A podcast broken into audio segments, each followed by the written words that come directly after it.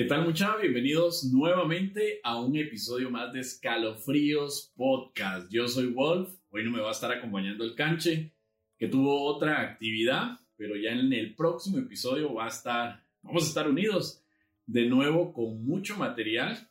Este es el episodio número tres y siempre agradecerles toda la preferencia que han tenido con nosotros por todo el material que nos han enviado. Tenemos mucho material en esta segunda temporada. Eh, y así que no se sigan desconectando de nosotros a través de las redes sociales. Estamos publicando diferente material de nuestros episodios. Nos han llegado a través del, del correo también, que hemos estado publicando todas esas anécdotas, y muchas de ellas son las que estamos contando en esta nueva temporada. Así que pues siempre nos pueden dar like en todas nuestras redes sociales como Escalofríos Podcast, en Instagram, Facebook, YouTube, y también nos pueden escuchar en Spotify y Apple Podcast. Así que no hay forma de que se puedan perder cada uno de nuestros episodios. Y vamos a ir yendo al episodio número tres. Y para no dar más preámbulos a esta historia que nos va a dar muchos escalofríos y que he denominado El Niño Sin Ojos. Como bien les mencioné, este relato nos llegó de uno de nuestros seguidores, quien quiso compartir esta historia que le sucedió a él y a su familia. Fue nuestro usuario Kamen dos, pues nos cuenta que cuando él tenía quince años de edad, vivía con sus padres en una casa en la Antigua Guatemala.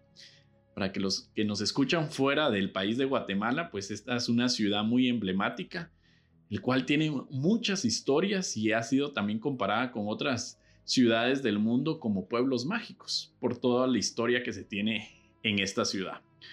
Una noche durmiendo, en la madrugada se despertó por el sonido de la puerta de su habitación abriéndose. Por la hora y el sueño profundo que tenía, debido a que ese día regresó cansado luego de un partido nocturno de fútbol, en ese momento pensó que era su madre. Ni siquiera se inquietó. Minutos más tarde sintió que alguien se sentaba en la cama. Y cuando abrió los ojos, se sorprendió al no ver a su madre. Debido a la oscuridad y la poca luz que ingresaba de una ventana de su habitación, logró distinguir una sombra como una silueta de un niño. A los pies de la cama había un niño, sentado con las piernas cruzadas, dirigiendo su mirada hacia él. Aunque describe: en realidad, al verlo a los ojos me sorprendí, ya que los ojos se le veían como vacíos, como si no tuviera ojos. Extendió su mano hacia mí y me asusté. Rápidamente me tapé la cara con la sábana y entré en pánico. ¿Quién no se va a poner en esta situación de este relato de nuestro seguidor? Solo imaginándonos, con el simple hecho de que nos aparezca cualquier sombra, creo que todos estuviéramos espantados y con un miedo terrible. Y con la situación que él describe, pues creo que a cualquiera nos sucede eso. Sintió mucho miedo y le dieron escalofríos. Asustado, trataba de asimilar que nada más era una pesadilla. Mi corazón se aceleraba cada segundo que pasaba. No recuerdo la hora exacta, solo sabía que era de madrugada. Hasta que de nuevo volví a sentir movimientos en mi cama, como si el niño se acercaba cada vez más a mí. Pensé, ¿esto es un sueño o una pesadilla? No puede ser cierto. Poco a poco fui quitándome la sábana que me cubría mi rostro, y cuando sentí, el niño estaba más cerca de mí.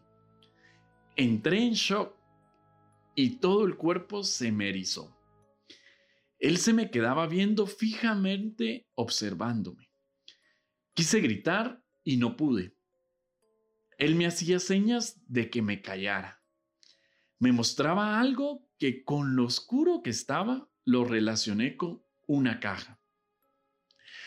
Agarré valor y, casi temblándome la mano y entretapándome los ojos con la sábana, me acerqué para agarrar la caja que tanto me mostraba.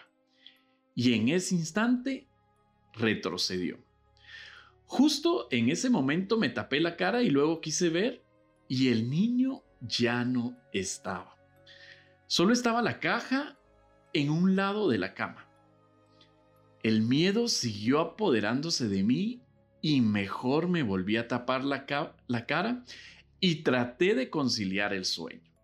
No recuerdo hasta qué horas pude dormir, ya que mi corazón latía fuerte. Wow, yo creo que con lo que va de esta historia y lo que nos relata este seguidor, es impactante. O sea, yo en lo personal ni me hubiera atrevido de poder agarrar la, la caja que le mostraba a este niño, así como lo describe.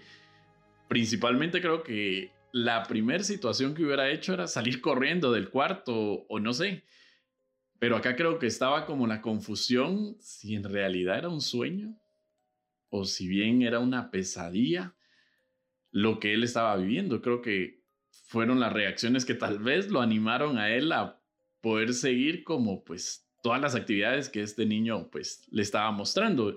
Yo en lo particular hubiera salido corriendo, ya que si no pude gritar, puede hacerle lo que ya habíamos platicado en episodios anteriores de una parálisis de sueño, ¿verdad?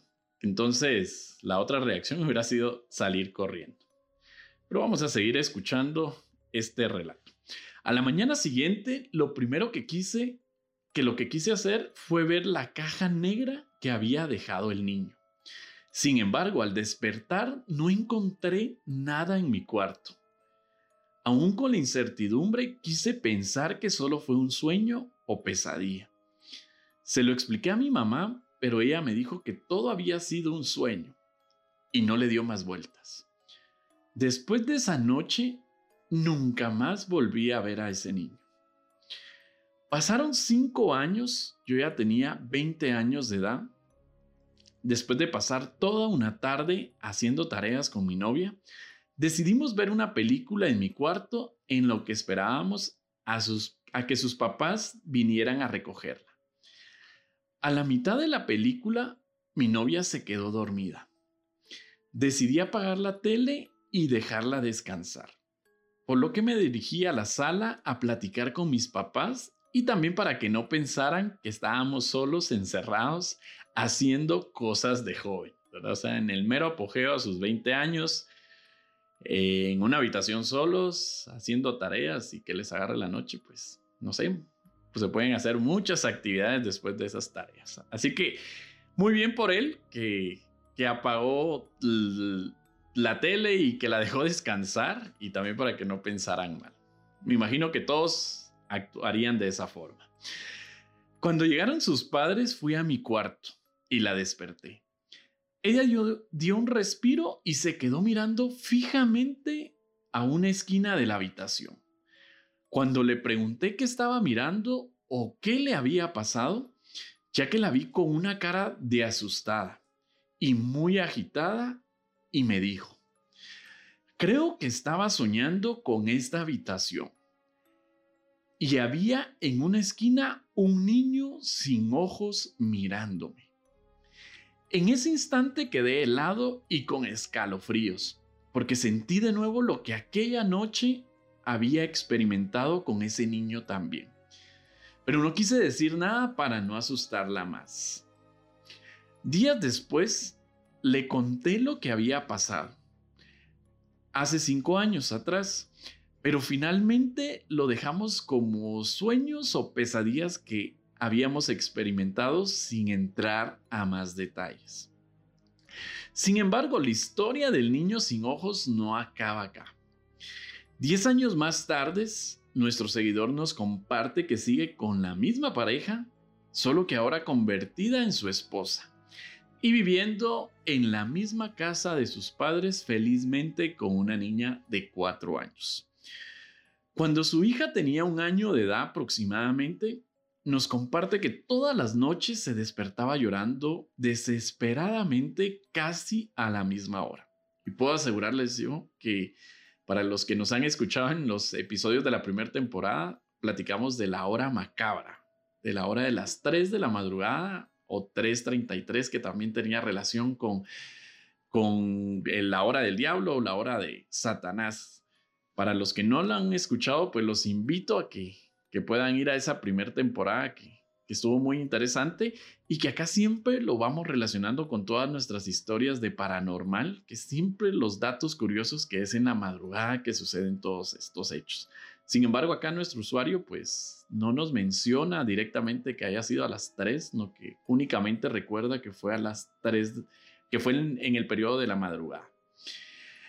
En ese instante, curiosamente, siempre la, la hija se quedaba viendo fijamente al mismo lugar que ellos habían experimentado ver al niño sin ojos en ese cuarto, lo cual no quisieron ponerle mucha atención.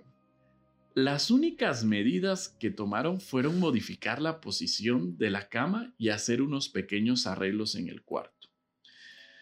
Luego nos mencionan que su hija, al tener aproximadamente cuatro años de edad, seguía durmiendo en el mismo cuarto con ellos y empezaron a notar actitudes extrañas de la hija, ya que se despertaba todas las noches y hablaba sola. Durante un tiempo pensaron que era algo normal, cosas de niños, hasta que empezaron a analizar cada palabra que mencionaba al despertarse en la madrugada. Se dieron cuenta que era casi la misma conversación cada noche. Un día le preguntaron que con quién hablaba y dijo que era un niño pequeño, que era simpático. Me ha contado que se ha perdido y busca a su mamá. Declaraciones totalmente fuertísimas las que les dio esta niña. O sea, ella sí estaba teniendo una comunicación directa con este niño. Creo que como padres o los, o los familiares que pudieran estar ahí durmiendo con ella, al notar, bueno, sí hay muchas personas que, que dicen que hablan cosas en la madrugada o en los sueños. Yo no he tenido como muchas de esas experiencias, pero sí no debe ser normal. O le damos un almohadazo o algo, porque en realidad... sí, a cualquiera nos va a asustar que en horas de madrugada algún familiar de nosotros pueda estar, pueda estar hablando, y máximo acá que ya se tenía pues esa experiencia en esta habitación. Cada noche se intensificaban las conversaciones de la hija con el niño, que posiblemente era el mismo que toda la familia había observado en esa habitación. Nunca quisieron preguntarle a la pequeña si la miraba Si le miraba los ojos o cómo, o como todos lo habían visto sin ojos. O sea, nunca indagaron ellos pues, ese detalle, porque creo que era poner como también en una situación de, de incertidumbre o de duda a, a la niña. Esto para no asustarla más de todo eso extraño que le estaba sucediendo. Realizaron diferentes oraciones y visitas de sacerdotes para... que de una u otra forma, si hubiese algún espíritu, pues pudiera alejarlos de, de, de esta habitación. Ellos mencionan que en su momento, pues hicieron diferentes oraciones hasta llegaron al punto de, de bendecir toda la casa con agua bendita, según la creencia católica, para que esta aparición del niño desapareciera. Sin embargo, estos esfuerzos no tuvieron sus frutos, ya que el niño sin ojos seguía visitando esa habitación. Nos cuenta nuestro seguidor que esas noches no podían conciliar el sueño. Estaban tan al pendiente cuando su hija despertaba por las madrugadas, que fue una situación que les generaba mucho miedo y escalofríos, ya que no sabían de la forma correcta para poder actuar. Tenían miedo que su hija se saliera de la casa. Por esa razón estaban tan al pendiente y dejaban el cuarto con llave. Ya me los imagino a ellos que estaban como controlando si la niña estaba jugando con alguien o, o si ella en realidad estaba ahí con los juguetes, como lo que vemos en las películas también, que es lo que, lo que hemos visto en Hollywood, que pues siempre los niños son como los más vulnerables y, y de una u otra forma pues el miedo que tenían ellos era de que la niña... pues llegar a algún punto de desaparecer de la casa o, o pues salirse a esos hor- a horarios de madrugada y pues que desapareciera. Entonces, como padres, pues se entiende como l- la preocupación, ¿verdad? Cada vez se intensificaba esta situación. Ella seguía teniendo conversaciones con el niño, hasta que ese mismo año decidieron mudarse. Y la niña no volvió a hablar con nadie por las noches. Lo curioso que a este niño sin ojos solo lo observaron en esa habitación. Nunca lo vieron en algún otro ambiente de la casa, por lo cual los demás familiares nunca les creían cuando sacaban a colación este tema. Pensaban que eran imaginaciones o pesadillas que estaban experimentando esta pareja de esposos. Hasta la fecha, esa habitación de la, de la familia se convirtió en bodega. Nadie quiso utilizar ese cuarto, o sea, sí les dejaban la duda, pero nadie se atrevía a seguir utilizando ese cuarto, por el temor de que les apareciera el mentado niño sin ojos. Y acá pues finaliza nuestra historia que nos comparte el usuario Kamen dos. Creo que definitivamente sí es una historia pues muy escalofriante. La verdad creo que esto sobrepasó de que fuera una, una pesadilla. Creo que las acciones más inmediatas que ellos tomaron fue salir de esta casa. Y acá viene como mucho, muchos temas como a traer a, a conclusión, tomando en cuenta de que ya hemos contado diferentes historias con estos temas paranormales. Y acá, pues, en mi opinión, pues yo creo que sí estaba pasando como algo fuera de lo normal. Definitivamente creo que la presencia de este niño sí se manifestó en varias ocasiones. Creo que no fue un sueño, no fue una pesadilla. Y pues considero de que algo tuvo que haber pasado en este cuarto, principalmente.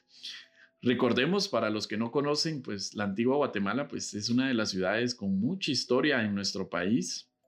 Muchos acontecimientos, hay muchas leyendas también. Eh, tuvimos la oportunidad también de tener un invitado en episodios en la primera temporada que contaba algunas de estas anécdotas que suceden en la Antigua Guatemala. Entonces creo que también algo estaba sucediendo ahí. En la mayoría de nuestras historias pues siempre ha pasado algún asesinato, eh, algún suicidio o, o alguna situación que puede hacer de que siga imperando todas esas energías en estos lugares. Y lo que me llama más la atención a los relatos que menciona nuestro seguidor es que el niño solo aparecía en la, en la habitación de ellos. O sea, me queda la duda de por qué no aparecía en las demás, en las demás habitaciones, porque pues, vivía todo, vivían los papás de esta persona. Entonces me queda la duda de que algo había en esa habitación. Aparte de ello, pues si le pusieron atención estaba el dato también de que mostraba una caja. Entonces creo de que sí, algo tuvo que haber sucedido con esta caja o, o algo, algún mensaje que quisiera haber dado este niño, ¿verdad? Y lo que mencionó la niña, que en sus conversaciones decía de que andaba buscando a su mamá. Entonces también en este tipo de historias, principalmente en este sector, pues recordemos un poco del conflicto armado interno. Muchas de las personas fueron reclutadas para otro tipo de servicios o acciones en esas épocas y que al final eran como abandonados los niños, o los niños trataban de, pues, de que de una u otra forma su, pues, no corrieran con la suerte de ser reclutados por, por, por estos... Eh, por estas épocas o, la, o las gentes que estaban en, en esa época de la guerrilla y todo este conflicto armado interno. Entonces creo que también tendría o podría tener alguna relación con ello y que pues desafortunadamente este niño pues se haya, haya crecido sin, sin sus padres y principalmente la mamá que él mencionaba, o bien algo más tuvo que haber pasado ahí, ¿verdad? Entonces les dejo como también esa inquietud para que ustedes puedan comentarnos ¿qué opinan de, de esta relación del niño? Y lo más interesante acá es que todos los que tuvieron la oportunidad de ver al niño lo describen sin ojos. O sea, siempre le miraban como esa parte oscura sin todo lo que integra nuestro, nuestro sentido de la vista. Entonces, ¿qué pudo haber pasado con ese niño, verdad? ¿Por qué las manifestaciones también de esa forma que pues nos deja como en la duda? Y pues definitivamente tuvimos ahí la interacción con nuestro seguidor y pues dice que después de todas estas acciones ya no ha sucedido nada. ya viven en otro departamento y pues ellos dicen que ya no han sucedido estos acontecimientos. Entonces creo que esa energía, esas, esas situaciones están en la casa, ¿verdad? Definitivamente. Habría que indagar un poquito, que estuvimos preguntándole que ahora las personas que residen ahí, pues el cuarto ya ni lo usan, lo utilizan para bodega, entonces no han tenido tampoco esa, esa, esa experiencia. O lo que sucede en los demás casos, que también si ya es una energía que sigue percibiendo una persona en específico, independientemente si se muda a otro hogar, también se le siguen presentando todas estas manifestaciones, pero eso no sucedió acá. Así que les dejo este caso tan escalofriante y que nos sigan enviando sus historias, porque creo que han pasado muchas, muchas de estas anécdotas que deben de ser contadas. Así que tampoco los dejo acá para que puedan seguir escuchando una de nuestras anécdotas que nos han llegado en una nota de voz. Así que no termina hasta acá este episodio, los invito a que nos sigan escuchando y por supuesto agradecerles siempre la preferencia y seguirnos viendo en un nuevo episodio de Escalofríos Podcast. Yo soy Wolf y en el próximo episodio vamos a estar con el Kanchi. Así que...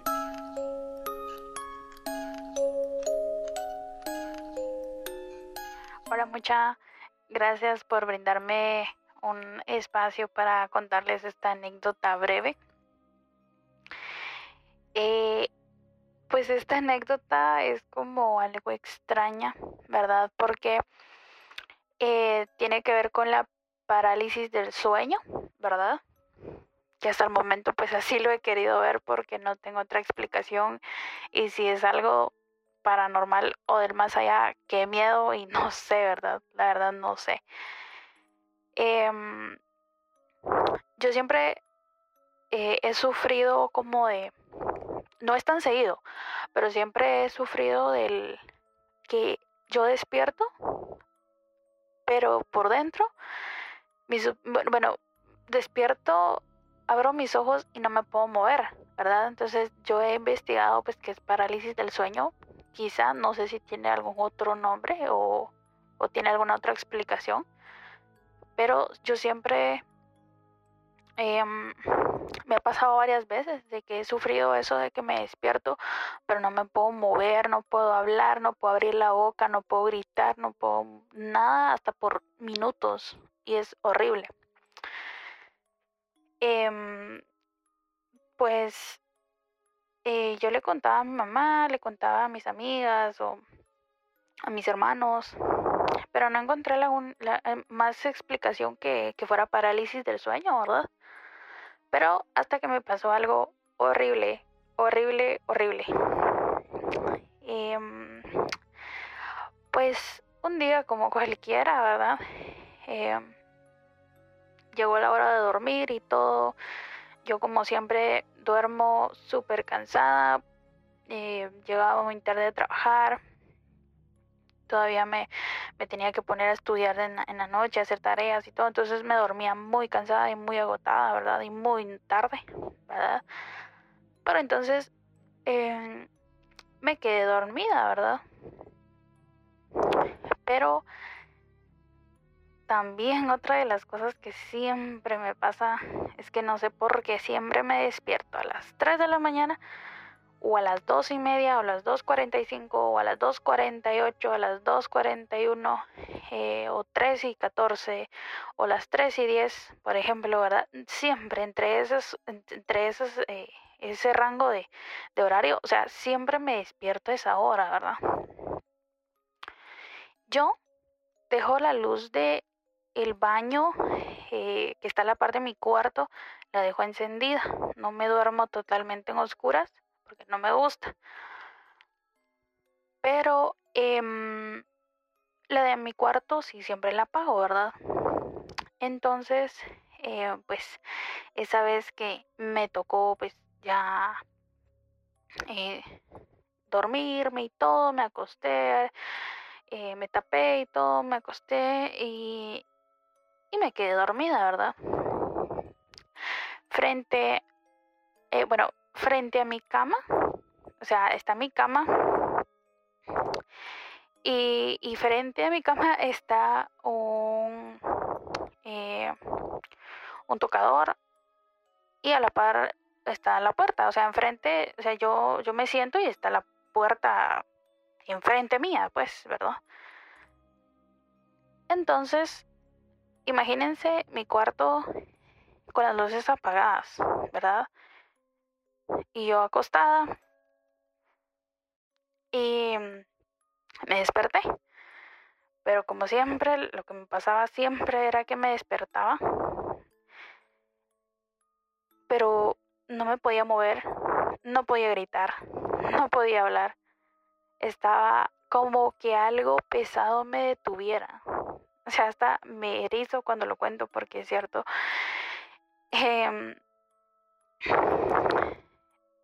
cuando yo despierto así, es horrible porque no puedo moverme, o sea, no, no, no puedo hacer nada, ni, ni nada más que respirar y mover los ojos para un lado y para el otro. Y, es, y a veces permanezco minutos así, ¿verdad? Pues esa vez desperté.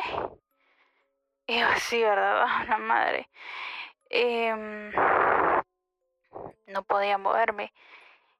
Y en la puerta de mi cuarto vi que se asomó una niña con trenzas. ¿Cómo, cómo piensan? O sea, ustedes dicen, ¿cómo sabía que tenía trenzas y estaba en lo oscuro? Va. La niña tenía como trenzas y listones en las puntas, porque cuando la vi, o sea, yo sin moverme estaba, yo solo miraba, solo podía ver para la puerta y no podía mover la cabeza, no podía hacer nada, ni hablar ni gritar, y sentía miedo. Y cuando yo vi a la niña, como que se asomó y se escondía. Se volvió a asomar y me dijo, mira quién está ahí. Y se volvió a esconder. Pero en, la, en lo que se movía para esconderse y para mostrarse, ¿verdad? Se le movían las trencitas o las colitas o lo que tuviera y con los listoncitos. No sé por qué, pero así los vi. No le vi el rostro, no le vi la vestimenta, solo la silueta. Y un poquito, tal vez, como le pegaba la luz del baño, tal vez un poquito, ¿verdad? Pero tres veces, cuando se asomaba me decía, mira quién está ahí. Y se escondía. Y en lo que volvía a regresar, a, a, a como que, como cuando alguien se pone detrás de la puerta, ¿verdad? Y, y un niño juega como que escondiéndose, ¿verdad? Como que solo sacan la mitad del cuerpo, la mitad del, de, como del, del, de la, la mitad del, del pecho para, para arriba y, y, y se esconden y después se muestran y como que jugando, ¿va? Y tres veces hizo eso, ¿verdad? Se mostraba como, mira quién está ahí, y se escondía. Otra vez, mira quién está ahí, y se escondía. Y yo viéndola, y me lo hizo tres veces. Pasaron minutos después de eso, yo no podía moverme, yo estaba despierta, yo recuerdo que estaba despierta. Y esa es mi anécdota. De verdad me, me asustó, o sea, me, me asustó un montón. Y a la hora que lo recuerdo, sí, todavía me da cosita contarlo porque es bien feo. Eso de no poderse mover, ¿verdad? Creo que sería un buen tema para que lo pudieran hablar, ¿verdad? O contar algunas anécdotas. O pudieran, pues, investigar ese tema porque hasta aquí sé que es una parálisis del sueño, pero es que es algo bien horrible, como que alguien te detuviera y alguien se pusiera encima de ti y no te pudieras mover y, y no pudieras hacer nada más que respirar y, y, y parpadear y, y no puedes hacer nada, nada más que ver. Y pues nada, esa es mi anécdota eh, de bastante miedo, de verdad no me gusta recordarlo porque me da un montón de miedo. Y gracias, gracias, gracias. Chao.